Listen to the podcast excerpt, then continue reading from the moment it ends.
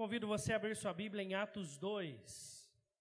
Atos, o capítulo de número 2. Dentro do mesmo calendário litúrgico que nós comemoramos a Páscoa, o Natal, este domingo é o domingo de Pentecostes. E Atos 2 narra esta linda história que traz sentido às nossas vidas. Atos 2, do 1 ao 13. Vamos orar? Senhor, nós te agradecemos por essa manhã, porque numa manhã semelhante a essa, o teu Espírito desceu sobre a tua igreja.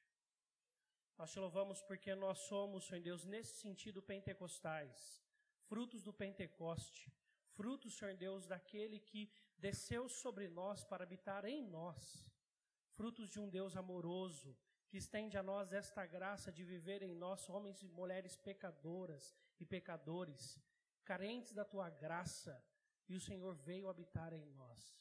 Que nós possamos entender o tamanho do poder que em nós habita, não por nós, mas pelo teu Espírito que em nós habita. E em Cristo Jesus nós oramos. Amém. Todos nós conhecemos muito bem a história da Torre de Babel. Uma história do Velho Testamento registrada em Gênesis 11, no qual o povo havia se desvinculado de Deus pelo pecado já nos seus pais Adão e Eva, e o pecado foi tomando, umas, tomando uma proporção grande demais no coração do ser humano.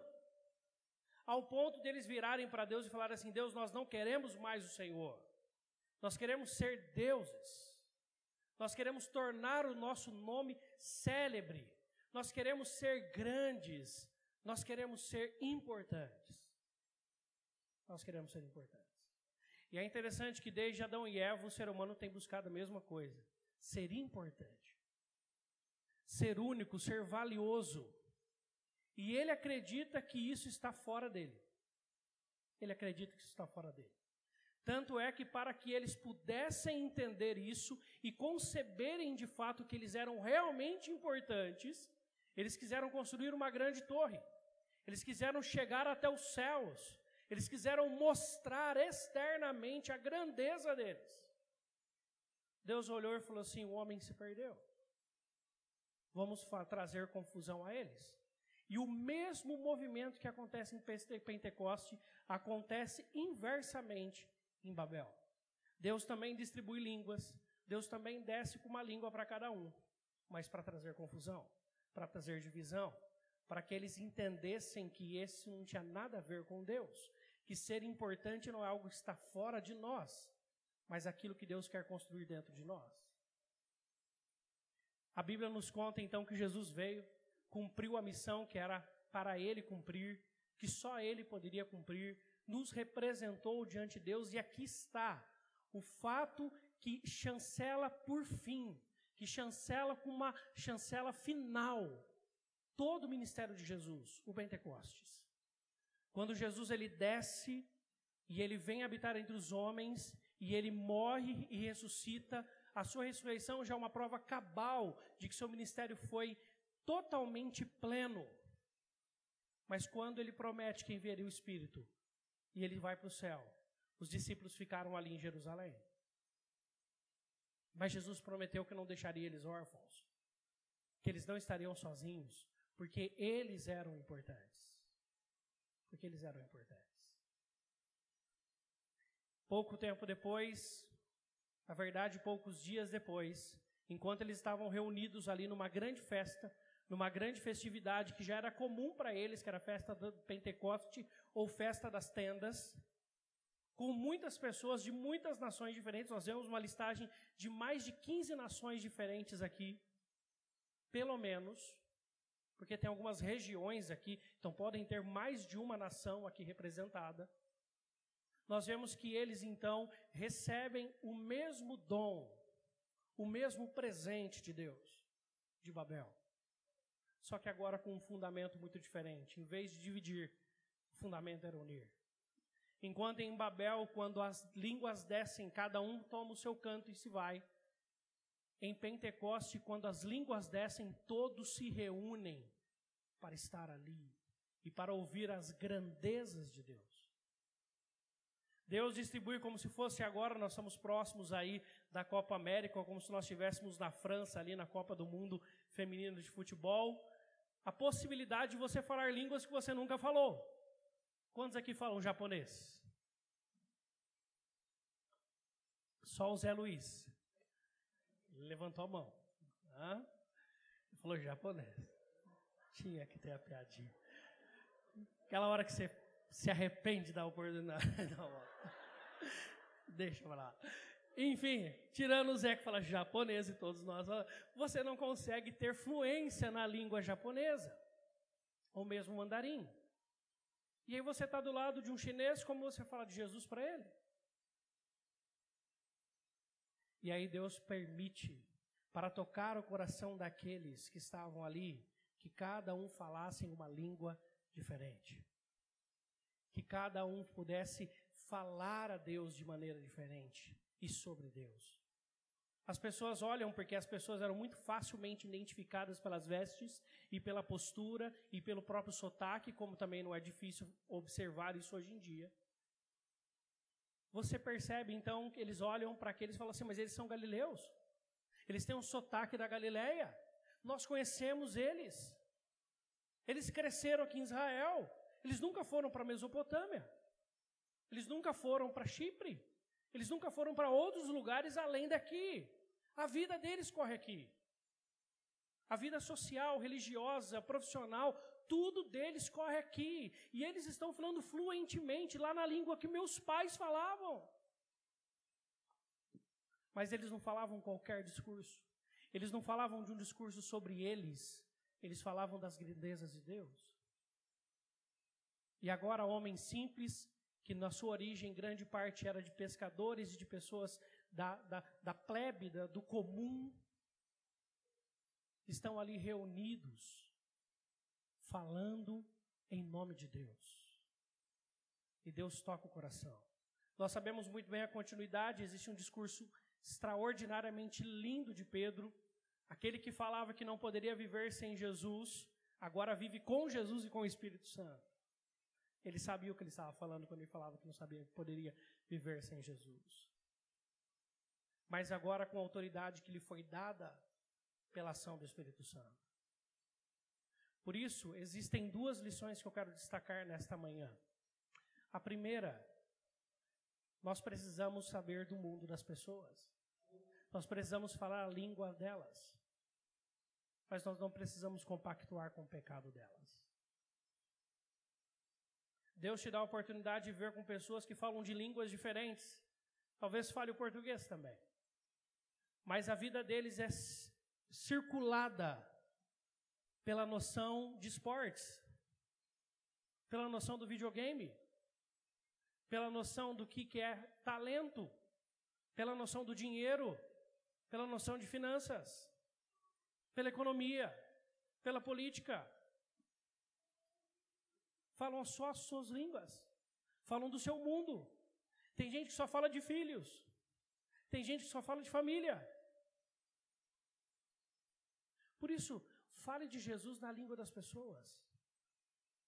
Peça para Deus sabedoria para que você possa arranjar ganchos, para que você possa explicar para a pessoa que gosta de pescar que Deus chamou ela para ser pescador de homens.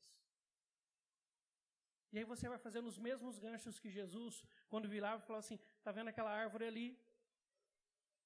Está vendo esse pão? Está vendo essa videira, essa figueira? Jesus falava do mundo das pessoas. Jesus ele se encarnou não só no aspecto humano, mas no aspecto cultural. Jesus falava a língua das pessoas e Deus sempre fez assim. Quando Deus se apresenta para Abraão, ele fala da língua dele, no entendimento dele. Quando Deus fala aos juízes, Deus fala para a língua dele, no entendimento deles. Nós chamamos isso na teologia de acomodação de Deus. Deus se acomoda às nossas limitações. Porque senão nós não teríamos capacidade de compreendê-lo.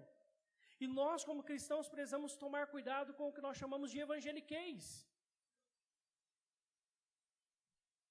Porque senão você vai chegar para a pessoa e falar assim: Pois bem, como Jessé, pai de Davi. A pessoa fala assim: Quem que é Jessé? Quem que é Davi? Paulo, quando em Atos 17 vai falar aos irmãos, aquelas pessoas que estão em Atenas, ele fala daqueles escritores que eram deles. Ele cita escritos deles. Ele conhece o mundo deles. Por isso, em primeiro lugar, você tem que falar do mundo dessas pessoas. E em segundo lugar, você tem que ter amizade com elas. Você tem que estar próximo delas. Você tem que aproveitar das oportunidades que Deus dá. É muito legal estar com cristãos. E você deve estar com cristãos. Porque isso fortalece a sua fé. A Bíblia diz que a comunhão, e na comunhão há vida e bênção. Mas nós precisamos nos entrosar com pessoas de fora. E a nossa vida, quanto mais nós crescemos no âmbito da igreja, nós vamos nos fechando. Só que lembre daquele primeiro ponto: é para conhecer e falar de Jesus. Seja intencional. Seja intencional. Saiba o que você está fazendo. Senão você vai fazer amizades pelas amizades. E elas começarão a te influenciar tanto que daqui a pouco eles estão pregando o evangelho deles para você. que não são tão boas novas assim. Deus nos convida a nos envolvermos. Deus nos convida a estarmos juntos. Deus nos convida a estarmos próximos. Porque quando isso acontece, as pessoas ouvem das grandezas de Deus no mundo delas, a partir de nós, que já temos o Espírito Santo de Deus em nós. E o Pentecostes acontece de novo. O Espírito Santo desce sobre a vida de mais um e preenche o coração dele e arromba os corações com amor, com graça e com misericórdia e toma a vida inteira dessa pessoa para si. Naquele dia, 3 mil pessoas são convertidas a Cristo Jesus, são batizadas ao mesmo tempo. Um fato extraordinariamente lindo.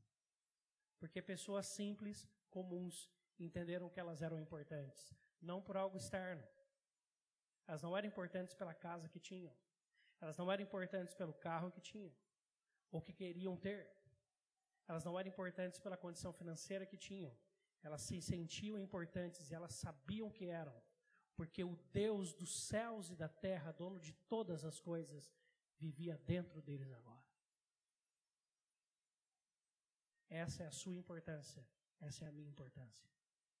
Aquilo que nós devemos trazer por dentro, aquele que importa aquilo que nós devemos trazer para dentro. Enquanto os nossos corações estiverem só nas coisas externas, nós esqueceremos da importância que nós temos internamente. E nós acharemos que estarmos com pessoas e sermos intencionais na pregação do Evangelho pode ficar em segundo plano, porque existem outras prioridades. Mas o que Deus nos convida é nós sermos o povo do Pentecostes, não o povo de Babel. Vamos orar? Deus, nós te agradecemos por essa manhã linda e maravilhosa. Obrigado porque nós temos um privilégio incomparável de porque aquilo que significa as nossas vidas não está fora de nós, não precisa ser buscado ou ansiado, não precisa ser o centro da nossa ansiedade, muito pelo contrário, porque tudo que precisávamos já foi conquistado por nós na cruz por Jesus, e dentre todos os presentes da salvação, o teu Filho e o Senhor, ó Pai, nos mandou o Espírito Santo. Deus conosco, Emmanuel, aquele que caminha conosco todos os dias, nós te louvamos e engrandecemos o teu Espírito. Nosso Deus, poderoso, soberano, presente, fiel, consolador, animador, e aquele que usa com graça a usar as nossas vidas a alcançarmos outros pelo teu poder, para a honra e glória do Senhor. Deus, continue a usar-nos, continue a fazer em nós a tua vontade e que possamos entender que o real valor que temos não está fora, mas está dentro, que nós somos o povo de Pentecostes, o povo do Deus que habita em nós. Em Cristo oramos, aquele que proporcionou tudo isso fez possível todas essas coisas. Amém.